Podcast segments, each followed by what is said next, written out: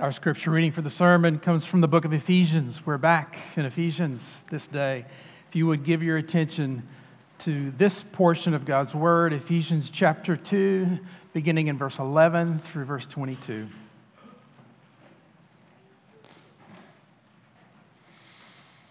Therefore, remember that at one time you Gentiles in the flesh, called the uncircumcision by what is called the circumcision which is made in the flesh by hands.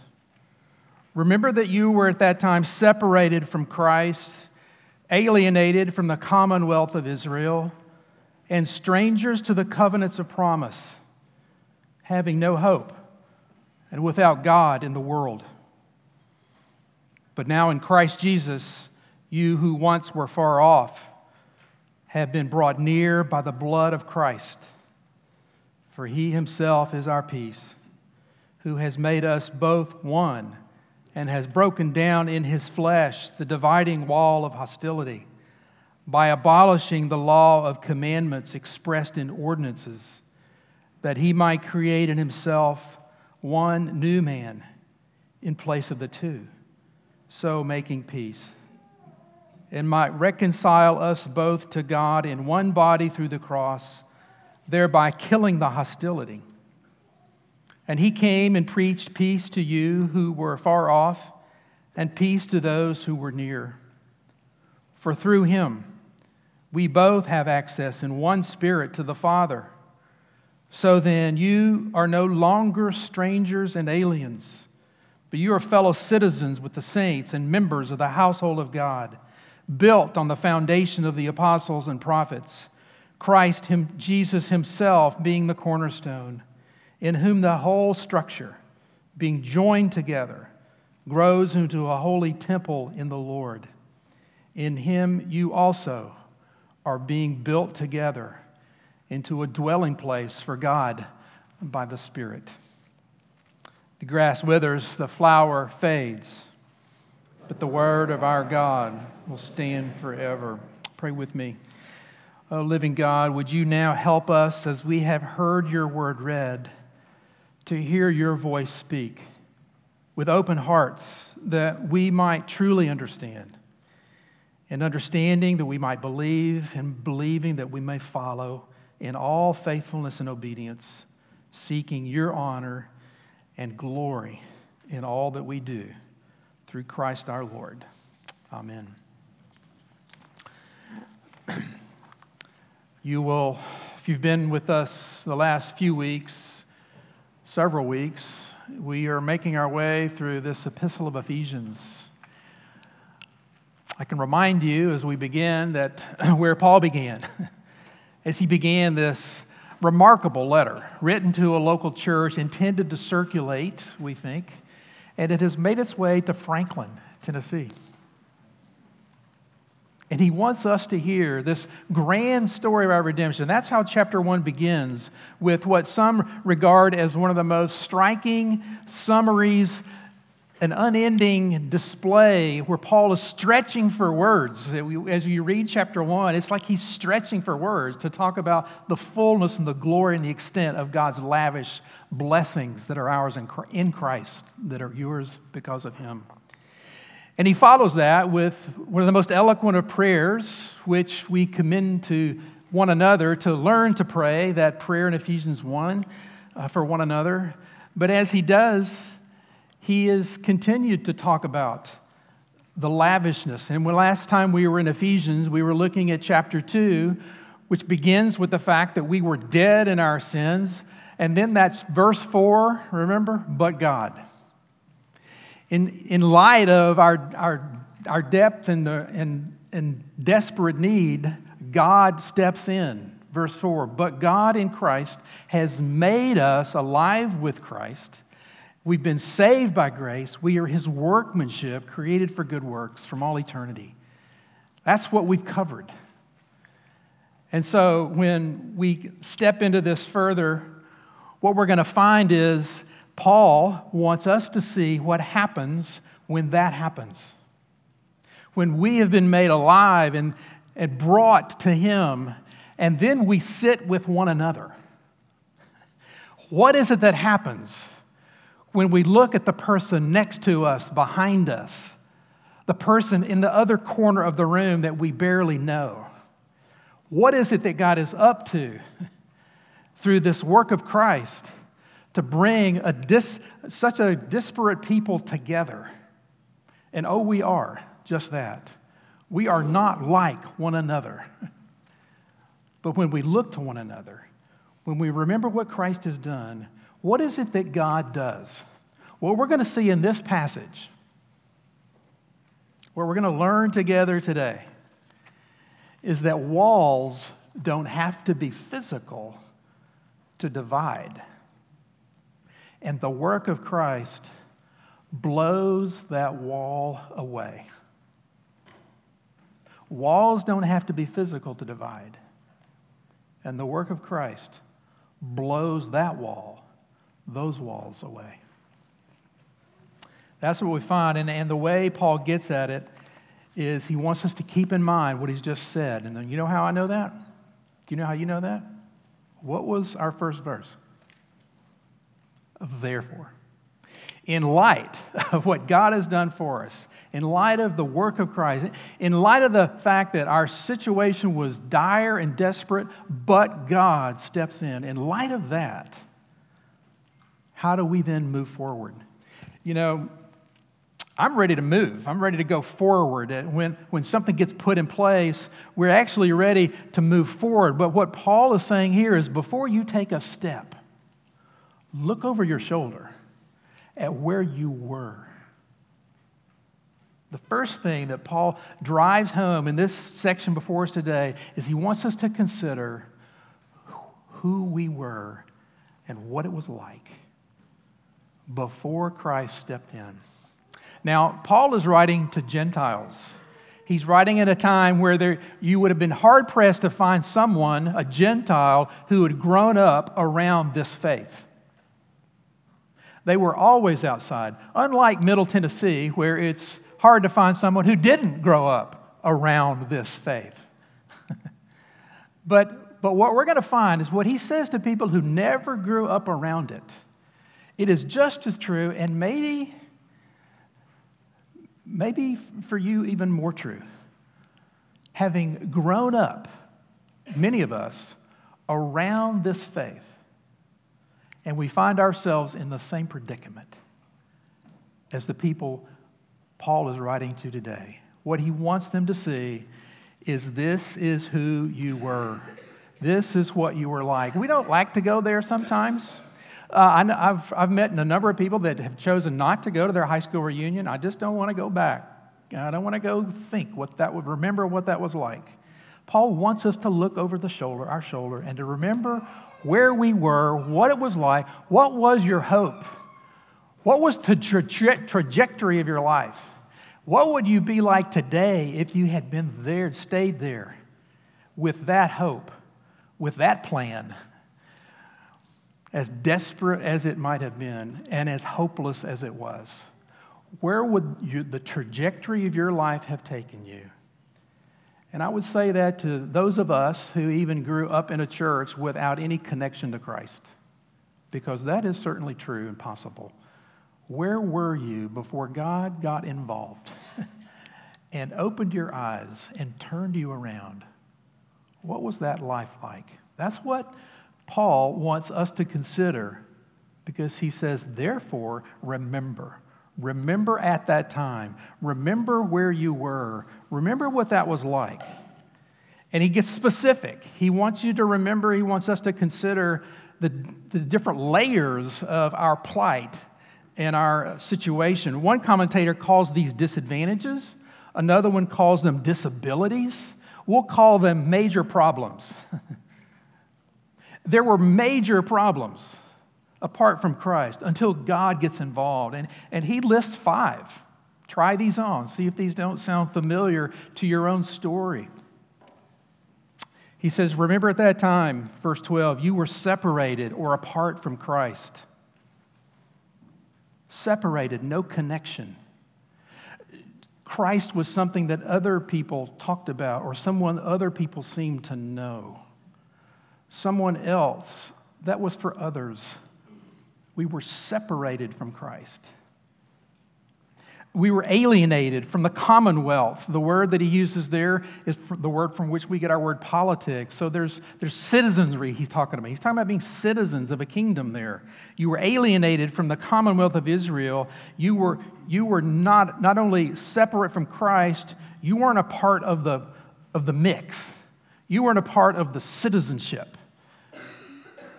And then he goes on to say, You were strangers to the covenants of promise.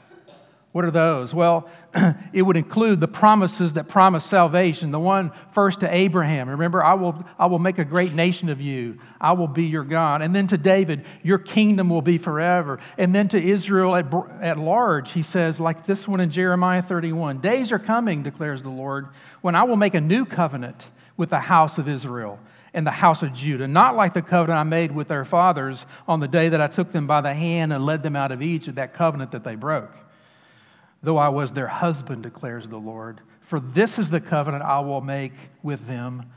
I will put my law within them, I will write it on their hearts. I will be their God, and they will be my people.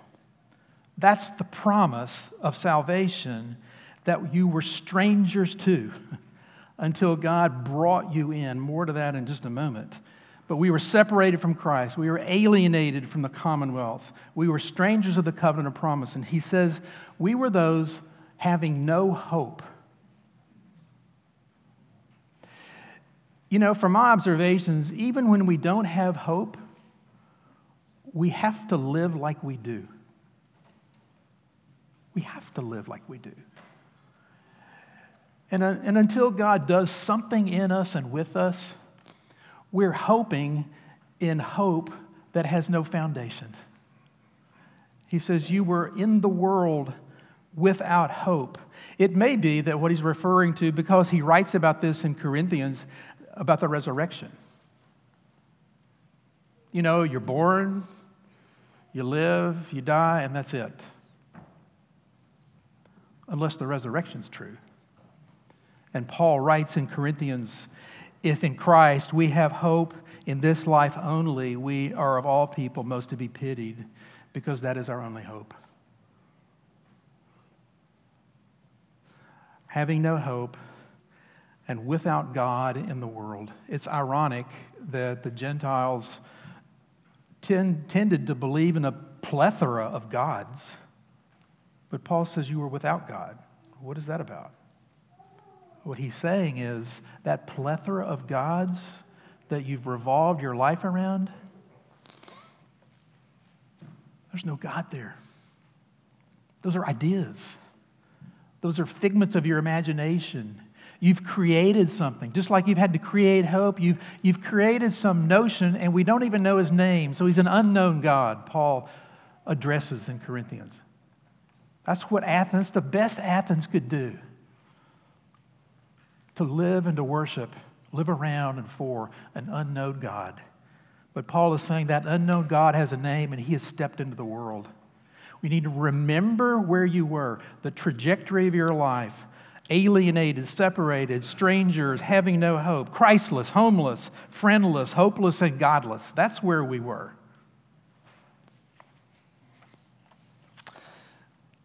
But God or the way Paul writes it here in verse 13 is, but now in Christ. Everything changes with that phrase and with that movement. Just like in chapter 2 earlier, he says, but God has made us alive. Here he says, but now in Christ, things have changed. And what we see here uh, what one, one writer says describes this, what we're at, at right now, verses 13 through 18, as the centerpiece of this comprehensive reconciliation and the fundamental theological undergirding of the whole letter.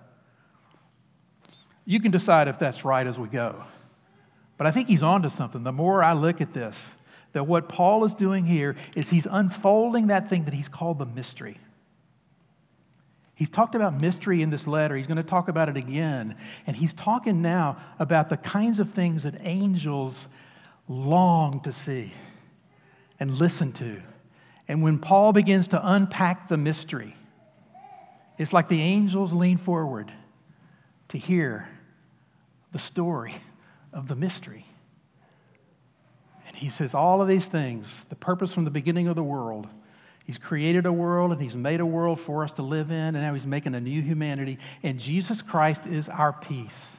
That's what he says in verse 14. He describes Jesus as making peace. Look with me, verse 15. He describes Jesus as making peace, proclaiming peace, verse 17. And then he goes through and describes five actions, five ways that Jesus does just that.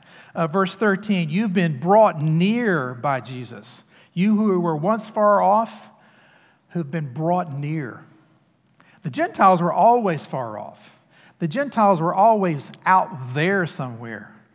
And what Paul is saying here is what the Old Testament promises that, in, that God would be the one to bring near a people who are far off.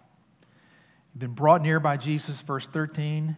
Verse 14, Jesus has made us, that is, both groups, Jews and Gentiles, into one. He has, verse 14, broken down the dividing wall, that is, the hostility between us. And you know, that does exist. It certainly existed between Jew and Gentile, it still exists.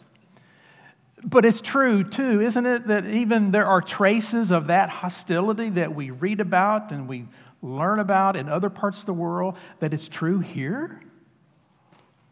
And I'm not talking about our community, I'm talking about this community. I'm talking about the church. There are traces of hostility. Think about the people that you don't want to be around.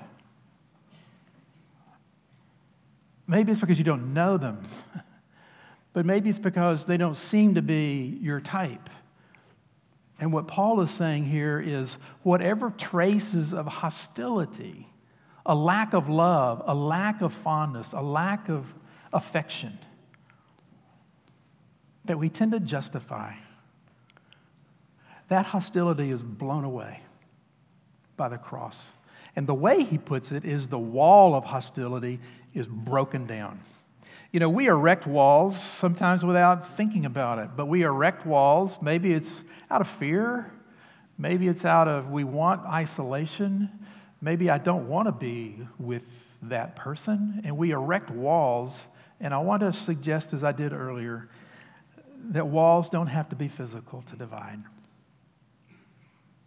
In fact, the metaphorical kinds of walls that I'm talking about right now are sometimes more enduring and more destructive. You know, when the Berlin Wall fell, it was a great um, mark to celebrate. It didn't mean East and West Germans all of a sudden loved one another. It didn't mean all the differences were gone. What we're learning here from Paul is there is a wall of hostility that we have erected that exists that the work of Christ obliterates and removes. So that the people that are most different from me are very much like me where it matters in Christ. Have you ever met someone from another country who shared your faith in Christ? Maybe some of you have traveled, and uh, some of you have traveled a lot. But when you meet a believer in another culture, you find something there that makes you closer to them than some of your next door neighbors here. Right? That's because Christ is the operating principle there. He is our peace, He is the one at work. Let me continue. He's, we've been brought near. He's made us both one. He's broke, broken down the dividing wall, the hostility.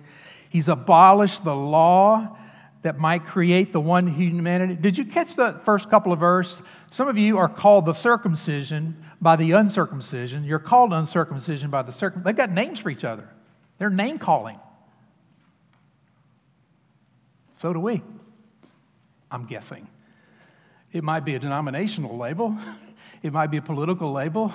It might be who, fill in the blank label.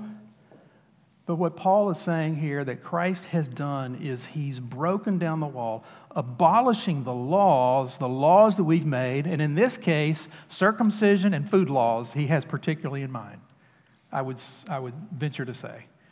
that Christ's finished work has done away with these laws that you've erected to keep yourselves separate and fuel hostility while doing so.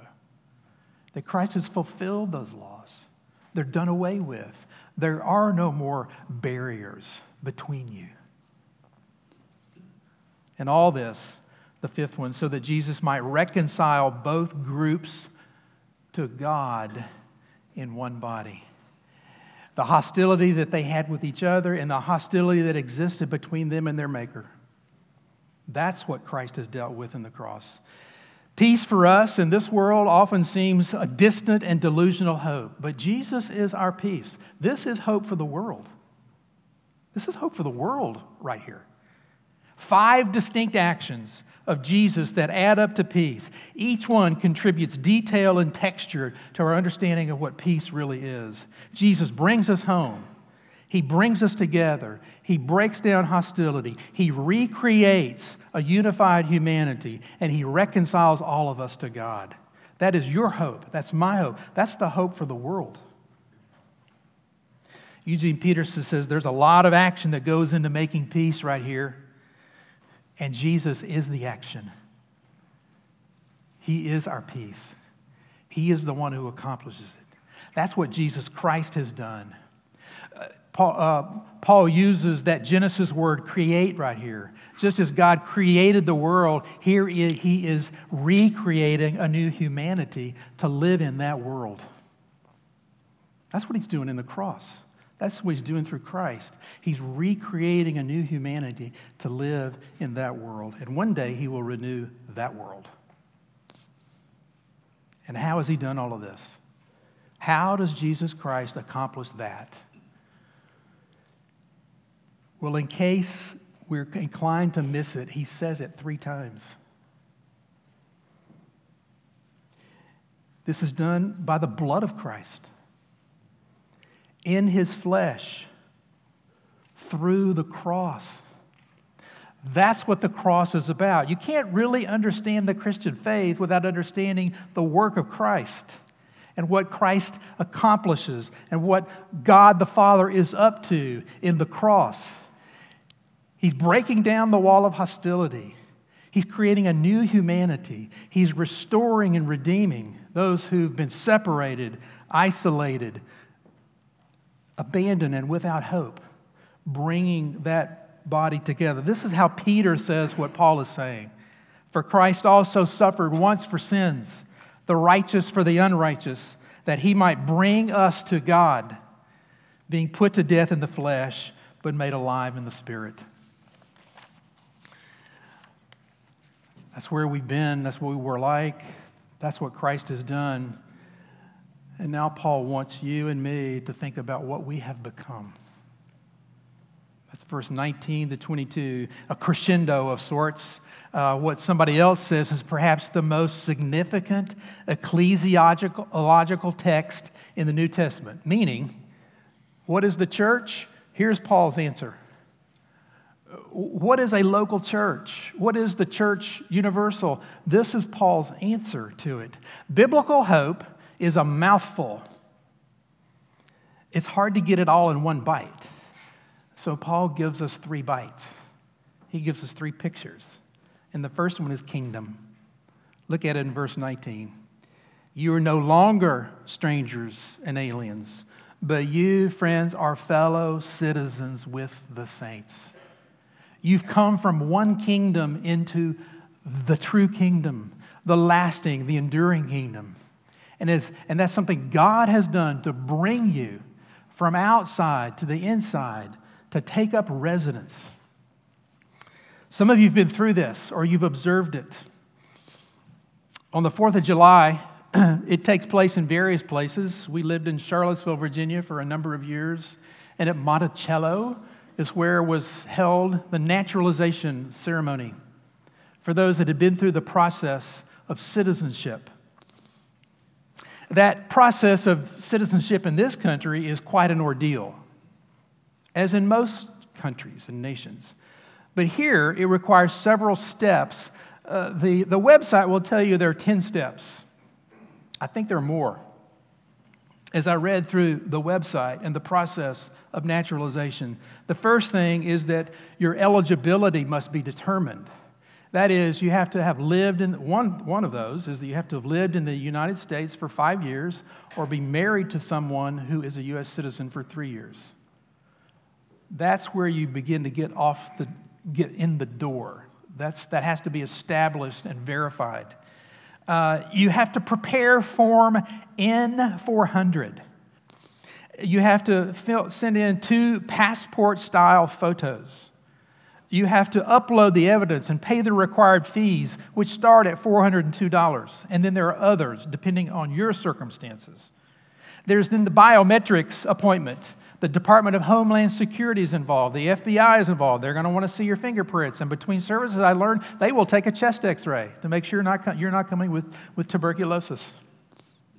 Then there's the naturalization interview, which you prepare for carefully. There's the English test, there's the civics test. And if you're denied at any point along the way, you may file Form N336 within 30 days. And if approved, you take the oath of allegiance and you receive a certificate of naturalization. And when that occurs on the 4th of July, right outside of Charlotte, overlooking Charlottesville, Virginia, that ceremony, like many others, I suppose, are marked with tears.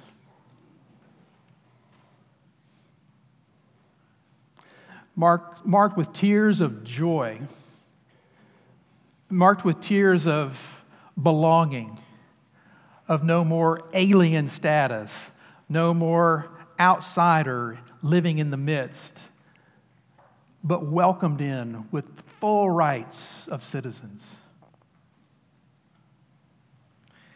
You've been transferred,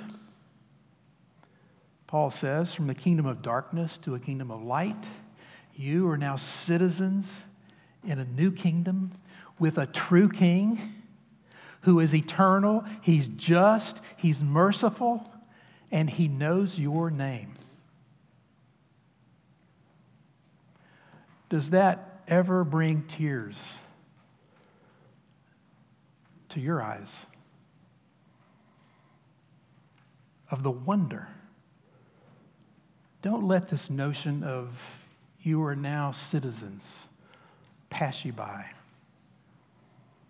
but recognize that where you were, the trajectory of your life and mine, and because Christ is our peacemaker, the one who has broken down the walls of hostility, the one who has made you his and made you a citizen with him as the king, the true king, the one who knows your name, the one who is good and merciful and just, the true king that we long for. He is your king, and you are a citizen with him. But Paul goes on to raise the bar because we're not just citizens, we're family. He says, You are members of God's household. You've been brought into the family. You have a family name. You have family status. It's not just that you have a Bill of Rights and a, and a voice in the kingdom. You're family. You're members of his household. The way it worked in those days is when a son got married, he would return home and they would add a, add a room onto the house. And when children came, they'd add another room and maybe another room. It's a little bit like just this adding rooms on to accommodate the growth that the church is a family and we, and we grow together, sometimes physically across the street. but we're growing together is the picture that he has. We're, it's, a, it's a family in, a, in, a, in a household that is built on the foundation of the apostles and the prophets. Those are New Testament apostles that received the revelation from Christ by the Spirit that have formed our New Testament. Those, the, the prophets referred to here most likely are the New Testament prophets who would proclaim and preach. Those aren't the Old, Old Testament prophets. These are these are the New Testament problems, it seems. And all of that, built and teaching the truths that Paul is writing about, those apostles, that's the foundation of this church, the foundation of the building in which we're being built. With Christ Himself, you saw this, right? Christ, who is our peace, He is the cornerstone. We don't miss that word around here. Christ is the cornerstone of it all. We're kingdom, we're family. And he says in verse 21 and 22 that you are being built into a temple. You're being grown into a temple, a dwelling place for God. Those are, seem to be parallel descriptions of the same thing. That Paul is saying there's a church that is, that is being formed and you're being joined together. Just like we had new members join with us today. Joining a church isn't getting your name on a list, it's, it's adding to, it is growing together. And when he says you're being built up and built together, you're not just simply coming together to occupy the common space or share a pew, but you're being built into something. You know, you have gifts. Paul's going to write about this in chapter 4 and a lot in Corinthians and other places, but that you have gifts. And as you use your gifts, the building is built up, the church is built up. We're being built into something, and what is it that we're being built into? Well, Paul doesn't mince words. You're being built up, church, into a dwelling place for God. Old and New Testament both, temple was always a big deal. It should have been.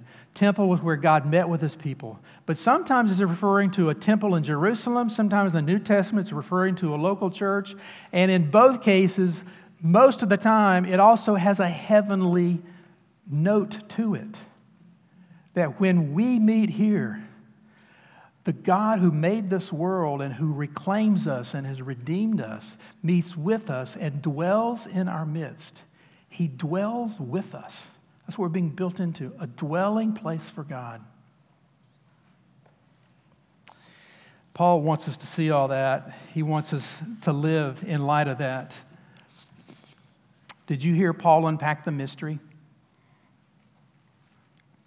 at one time, but now in Christ, so then. That's the mystery unfolded.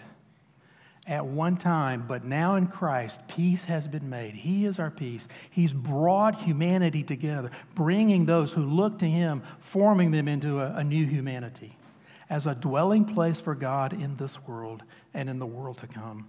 That's the mystery. That's where angels are saying, Oh, that's what this was about. Did you also catch that every person in the Godhead is involved in this? We have access to the Father through the Son by the Spirit.